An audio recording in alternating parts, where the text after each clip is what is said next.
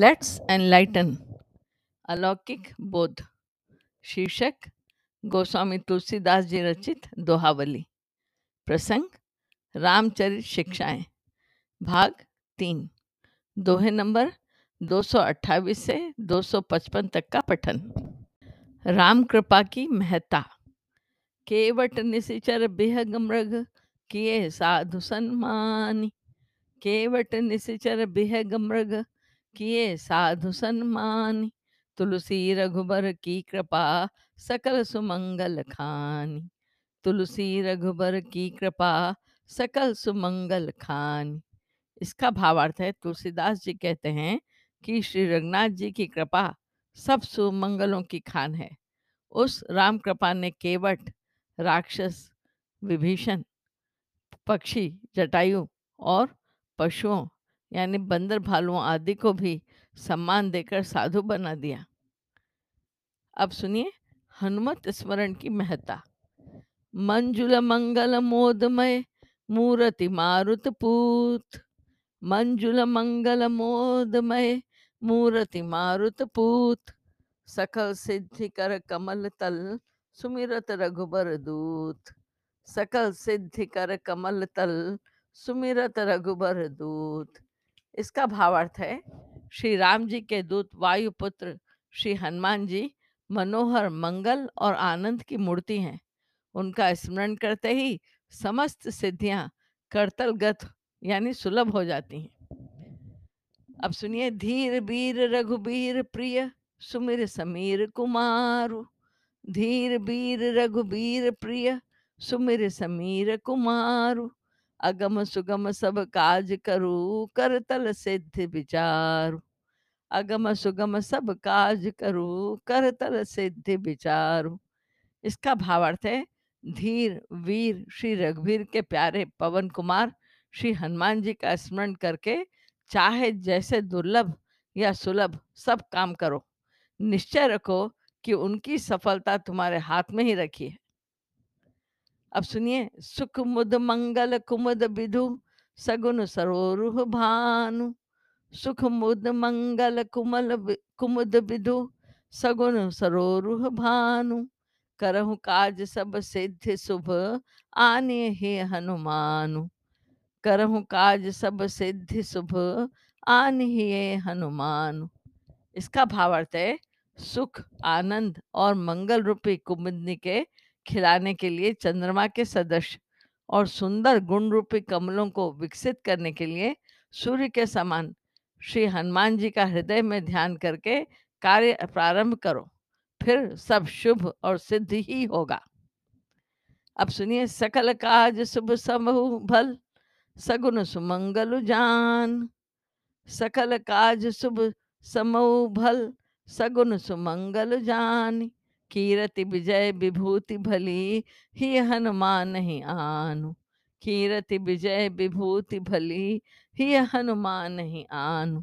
इसका भावार्थ है, श्री हनुमान जी का हृदय में ध्यान करो और यह निश्चय समझ लो कि तुम्हारे सभी कार्य सिद्ध होंगे, दिन अच्छे आवेंगे, सभी सद्गुण, सुमंगल, कीर्ति, विजय और विमल, विभूति की प्राप्ति होगी। अब सुनिए, सूर शिरोमणि साहसी, सुमति समीर कुमार। सूर शिरोमणि साहसी, सुमति समीर कुमार। सुमिरत सब सुख संपदा, मुद मंगल दातार। सुमिरत सब सुख संपदा, मुद मंगल दातार। इसका भावार्थ है, शूरों के शिरोमणि, साहसी, सुबुद्धिमान, श्री पवन कुमार का स्मरण करते ही, स्मरण करने वाले को सब सुख, संपत्ति, आनंद और मंगल देने वाले हैं। अब दूसरा विषय है, बाहु पीड़ा की शांति के लिए प्रार्थना। तुलसी, तनुसर, सुख, जलज, भुज, रुज, गज बर ज़ोर। तुलसी, तनुसर, सुख जलज, भुज, रुज, गज, बर, ज़ोर। दलत, दया, निधि देखिए, कपि केसरी, किशोर। दलत दया निधि देखिए, कपि केसरी किशोर। इसमें तुलसीदास जी की बाह में रोग हो गया था। श्री हनुमान जी की स्तुति से वह अच्छा हो गया था। ये दोहे उसी प्रसंग के कहे जाते हैं। केसरी हनुमान जी के पिता का नाम था और उन्हें केसरी सिंह को भी कहते हैं। तो इसका भावार्थ दोहे का है, हे दया निधान हनुमान जी, देखिए तुलसीदास जी के शरीर रूपी सरोवर के सुख रूपी कमल को यह भुजा का रोग रूप हाथी बलपूर्वक नष्ट कर रहा है। इससे मुझको बचाइए, क्योंकि आप केसरी नंदन हैं और सिंह का बच्चा ही मतवाले हाथी को परास्त कर सकता है। अब इसी संदर्भ में दूसरा दोहा, भुज तरु कोटर रोग अहि बरबस कियो प्रवेश। भुज तरु कोटर रोग अहि बरबस कियो प्रवेश, बिहग राज बाहन तुरत काढ़िय मिटे कलेश। बिहग राज बाहन तुरत काढ़िय किटे, मिटे कलेश। इसका भावार्थ है, मेरी भुजा पेड़ के कोटर के समान है। उसमें रोग रूपी सर्प ज़बरदस्ती घुस गया है। हे गरुड़ वाहन हरि, उस, उसे आप शीघ्र ही निकाल डालिए, जिससे मेरा कष्ट दूर हो। अब बाहु बिपट सुख बिहंग थलु, लगी कुपीर कुआग। बाहु बिटप सुख बिहंग थलु, लगी कुपीर कुआग। राम कृपा जल सींचिए, बेग दीन हित लाग। राम कृपा जल सींचिए, बेग दीन हित लाग। इसका भावार्थ है, मेरा भुजा रूपी वृक्ष सुख रूपी पक्षी का निवास स्थान था। उसमें दुष्ट रोग रूपी बुरी आग लग गई है। हे हनुमान जी, शीघ्र ही इस दीन के भले के लिए श्री राम कृपा रूपी जल सींचकर उस आग को बुझा दीजिए, क्योंकि राम कृपा आपके ही अधीन है। अब सुनिए काशी महिमा, ये सोरठा है, मुक्ति जन्म मही जानी ज्ञान, खानी अघहानि कर। मुक्ति जन्म मही जानी, ज्ञान खानी अघहानि कर। जह बस शंभु भवानी सो काशी से कसना, जह बस शंभु भवानी सो, काशी से ये कसना। इसका भावार्थ है, जहाँ भगवान श्री शिव जी और माता पार्वती जी रहते हैं, उस काशी को पापों को नष्ट करने वाली, ज्ञान की खान और मुक्ति को उत्पन्न करने वाली जानकर क्यों न उसका सेवन किया जाए। अब शंकर जी की महिमा सुनिए, जरत सकल सुर ब्रंद विषम गरल जय ही पान किय जरत सकल सुर ब्रंद विषम, गरल जही पान किय तेहि न भजसि मन मंद को कृपालु शंकर सरिस। तेहि न भजसि मन मंद को कृपालु शंकर सरिस। इसका भावार्थ है, जिस भयंकर विष की ज्वाला से सारे देवतागण जल रहे थे, उसको जिन्होंने स्वयं पान कर लिया, रे मंद मन तू उन श्री शिव जी को क्यों नहीं भजता? उनके समान कृपालु और कौन है? अब शंकर जी से प्रार्थना करते हैं, बासर ढासनी के ढका, रजनी चहुदिसी चोर। बासर ढासनी के ढका, रजनी चहुदिसी चोर। शंकर निजपुर राखिए, चिते सुलोचन कोर। शंकर निजपुर राखिए, चिते सुलोचन कोर। इसका भावार्थ है, दिन में तो मुझे ठगों के धक्के खाने पड़ते हैं और रात को मुझे चारों ओर से चोर सताते हैं। अतः हे शंकर जी, कृपा दृष्टि की कोर से मेरी ओर देखकर अपनी काशीपुरी में इनसे मेरी रक्षा कीजिए। अब सुनिए, अपनी बीसी आप ही पुरही लगाए हाथ, अपनी बीसी आप ही पुरही लगाए हाथ कही विधि बिनती विश्व की करो विश्व के नाथ। कही विधि बिनती विश्व की करो विश्व के नाथ। इसका भावार्थ है, हे विश्वनाथ जी, आपने अपनी बीसी बीसी मतलब विशंति, ऐसी एक ग्रह दशा होती है, रुद्र की बीसी में संहारी अधिक हुआ करता है। कहते हैं कि एक बार श्री तुलसीदास जी के समय में काशी में बड़ी भारी महामारी फैल गई थी। यह दोहा उसी समय का बतलाया जाता है। तो फिर से सुनिए, अपनी बीसी आप ही पुरही लगाए हाथ के ही विधि बिनती विश्व की करो विश्व के नाथ। इसका भावार्थ है, हे विश्वनाथ जी, आपने अपनी बीसी में स्वयं अपनी पूरी में कार्य आरंभ कर दिया, यानी संहार लीला शुरू कर दी। फिर मैं विश्व की ओर से किस प्रकार आपसे उनकी रक्षा के लिए विनय करूँ। अब है भगवत लीला की दुर्गेयता। इस विषय पर दोहा सुनिए। और करें अपराध को और पाव फल भोग। और करे अपराध को और पाव फल भोग। अति विचित्र भगवंत गति को जग जाने जोग। अति विचित्र भगवंत गति को जग जाने जोग।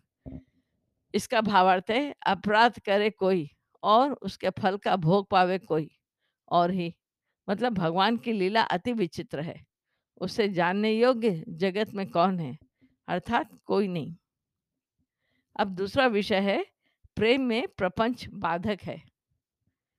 प्रेम शरीर, प्रपंच रुज, उपजी अधिक उपाधि। प्रेम शरीर, प्रपंच रुज, उपजी अधिक उपाधि। तुलसी भली सुबैदई बेगी बांधिए ब्याध तुलसी भली सुबैदई बेगी बांधिए ब्याध इसका भावार्थ है, प्रेम रूपी शरीर में यदि विषयाशक्ति का रोग लग जाता है तो बड़ी भारी पीड़ा उत्पन्न हो जाती है। तुलसीदास जी कहते हैं कि अच्छी वैद्यता तो इसी में है कि व्याधि को तुरंत रोक दिया जाए, यानी विषय शक्ति आने ही न दें। अब दूसरा विषय, अभिमान ही बंधन का मूल है। हम हमार आचार बढ़ भूरी भार धरी दी शीस हम हमार आचार बढ़ भूरी भार धरी शीस हटी सठ पर बस परत जिमी कीर कोस क्रम कीस। हटी सठ पर बस परत जिमी कीर कोस क्रम कीस। इसका भावार्थ सुनिए। हम बड़े हैं और हमारा आचार श्रेष्ठ है, ऐसे अभिमान का भारी बोझ सिर पर रखकर मूर्ख लोग तोते, रेशम के कीड़े और बंदर की तरह बलात्कार से पराधीन हो जाते हैं। इसके यहाँ पर व्याख्या दी गई है कि तोता जो है, वो फिरने वाली लकड़ी पर बैठकर लकड़ी घूमते ही उलट जाता है और पंजों से लकड़ी को पकड़े रखकर अपने को बंधा मानता है और पकड़ा जाता है। और रेशम का कीड़ा, आप ही कोष बनाकर उसमें बन जाता है और मारा जाता है। इसी प्रकार बंदर छोटे मुँह की हंडिया में चने के लोभ से हाथ डालकर चने मुट्ठी में भरकर मुट्ठी बंद कर लेता है। चनों के लालच से मुट्ठी खोलता नहीं और फलस्वरूप पकड़ा जाता है। तो भावार्थ हमने जो सुना, हम बड़े हैं और हमारा आचार श्रेष्ठ है, ऐसे अभिमान का भारी बोझ सिर पर रखकर मूर्ख लोग इन्हीं तोते, रेशम के कीड़े और बंदर की तरह बलात्कार से पराधीन हो जाते हैं। अब सुनिए, जीव और दर्पण के प्रतिबिंब की समानता। इसका दोहा है के ही मग प्रभि, प्रभिसती जाति के ही कहु दर्पण में छाह। के ही मग प्रभसती जाति के ही कहु दर्पण में छाह।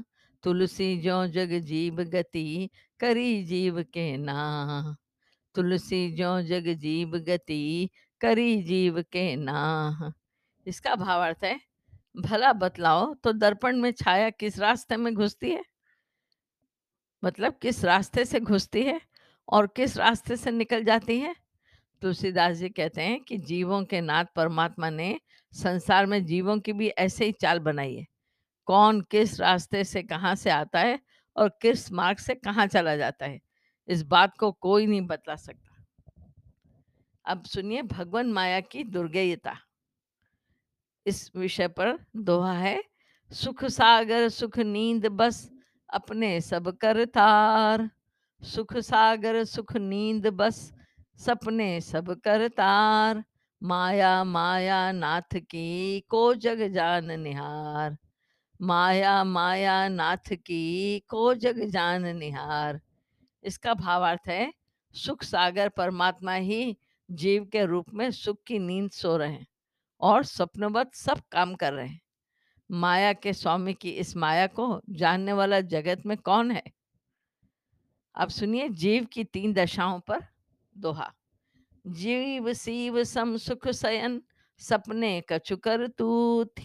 जीव सीव सम सुख सयन, सपने कछ कर तूत। जागत दीन मलीन सोई बिकल विषाद विभूत। जागत दीन मलीन सोई बिकल विषाद विभूत। इसका भावार्थ है, जीव सुख से सोने के समय, यानी सुषुप्ति में, शिव, यानी परमात्मा के समान है। सपने में कुछ कार्य करता है, अनेक प्रकार की सृष्टि रचता है, और जागते में, यानी जागृत अवस्था में, वही दीन मलिन हो जाता है, और विषाद यानी अनेक प्रकार के शोक की संपत्ति या सामग्री से व्याकुल रहता है। अब सुनिए, सृष्टि सपनवत है। इस प्रसंग में जो दोहा है, सपने होई भिकारी नृपु, रंग रंकु नाकपति होई। सपने होई भिकारी नृपु, रंग रंकु नाकपति होई। जागे लाभ न हानि कछु, तिमि प्रपंच जिय जोई। जागे लाभ न हानि कछु, तिमि प्रपंच जिय जोई। इसका भावार्थ है, सपने में राजा भिकारी हो जाता है और कंगाल इंद्र हो जाता है, परंतु जागने पर लाभ या हानि कुछ भी नहीं होती। वैसे ही इस विषय रूप संसार को भी हृदय से सपनवत देखो। अब दूसरा प्रसंग है, हमारी मृत्यु प्रतीक्षण हो रही है। इस संदर्भ में दोहा है तुलसी देखत अनुभवत, सुनत न समुझत नीच। तुलसी देखत अनुभवत, सुनत न समुझत नीच। चपरी चपेटे देत नित केस गहे कर मीच।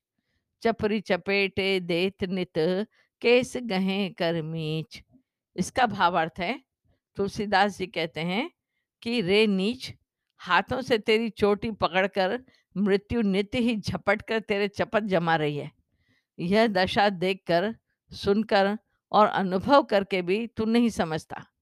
प्रति क्षण शरीर का क्षय हो रहा है। यह देखते, सुनते हुए भी जीव अपनी मौत को भुलाकर विषय सेवन में ही लगा रहता है। उसी को चेतावनी देते हैं। अब सुनिए, काल की करतूत विषय पर दोहा। करम खरी कर मोह थल, अंक चराचर जाल। करम खरी कर मोह थल, अंक चराचर जाल। हनत गुनत गनि गुनि घनत जगत ज्योतिषी काल। हनत गुनत गनि गुनि हनत जगत ज्योतिषी काल।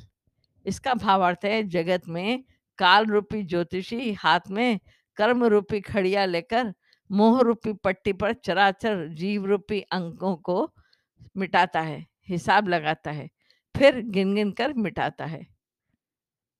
अब इंद्रियों की सार्थकता पर दोहा सुनिए। कही बे कह रसना रची सुन बे कह किए कान। कहिए कह रसना रची, सुन भी कह कह कान।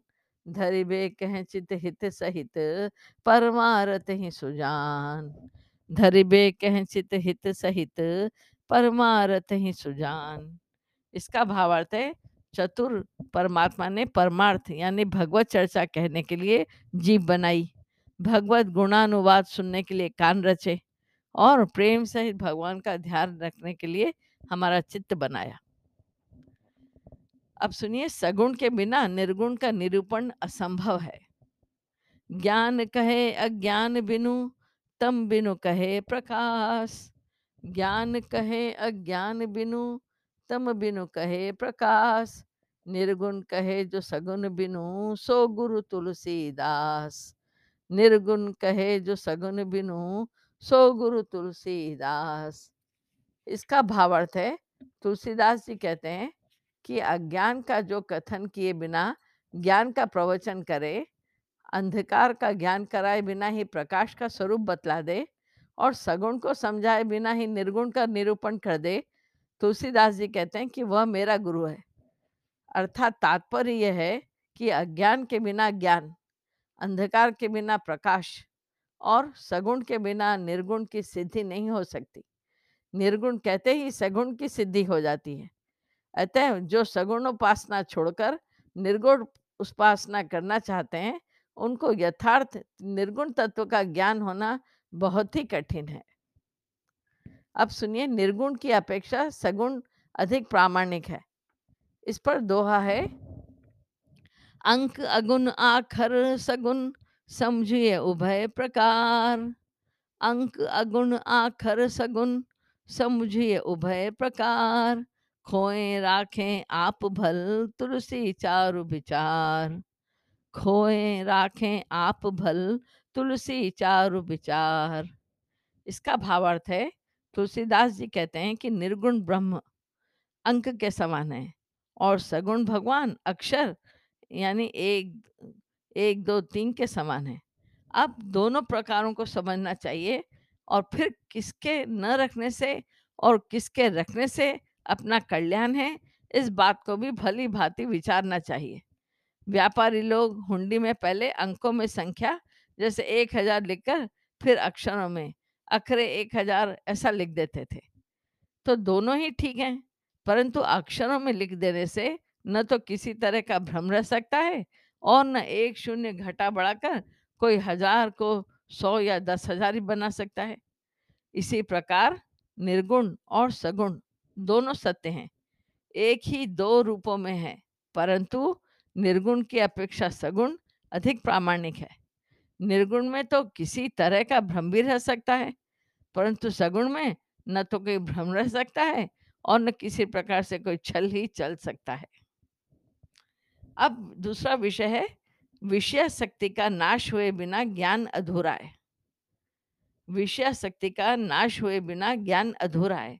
इस पर दोहा सुनिए, परमारथ पहचान मति लसत विषय लपटानी, परमारथ पहचान मति, लसत विषय लपटानी, निकसी चिताते अधर, अधजरित मानहु सती परानी, निकसी चिताते अधजरित मानहु सती परानी।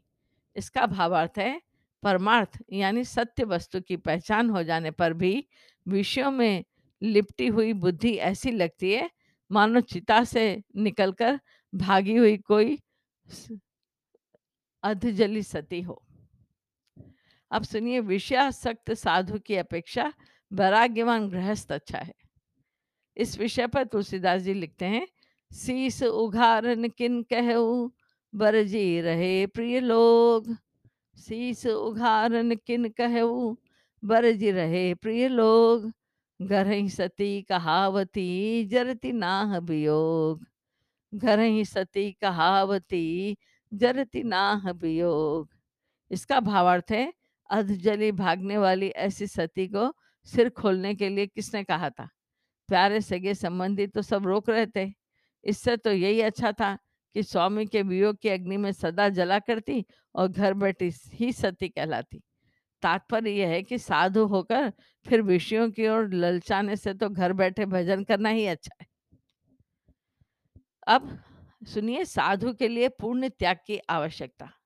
इस विषय पर तुलसीदास जी लिखते हैं, खरिया खरी कपूर सब उचित न पियती त्याग। खरिया खरी कपूर सब उचित न पियती त्याग। कै खरिया मोहि मेल कै बिमल विवेक विराग। कै खरिया मोहि मेल कै बिमल विवेक विराग। इसका भावार्थ है तुलसीदास जी कहते हैं कि साधु होने के बाद तुलसीदास को एक दिन उनकी स्त्री मिल गई। स्त्री ने उनकी झोली में खरी, यानी सफ़ेद गोपी चंदन और कपूर आदि देखकर कहा कि, हे प्रियतम, जब आप अपनी झोली में खरी और कपूर आदि सब सामान रखते हैं, तब स्त्री का त्याग उचित नहीं है। अतः या तो मुझको भी इस झोली में डाल दीजिए अथवा विशुद्ध ज्ञान और वैराग्य को धारण कीजिए। कहते हैं कि उसी क्षण से तुलसीदास जी ने झोली झंडा फेंक दिया। यह दोहा वास्तव में सभी विरक्त वेशधारी पुरुषों के लिए चेतावनी स्वरूप है। आज के इस दिव्य श्रवण ज्ञान को यहाँ विश्राम देते हुए, हरि की विभूतियों से अनुभूतित होते हुए, मेरा मृदुला चतुर्वेदी का आप सभी को सादर नमन एवं जय सिया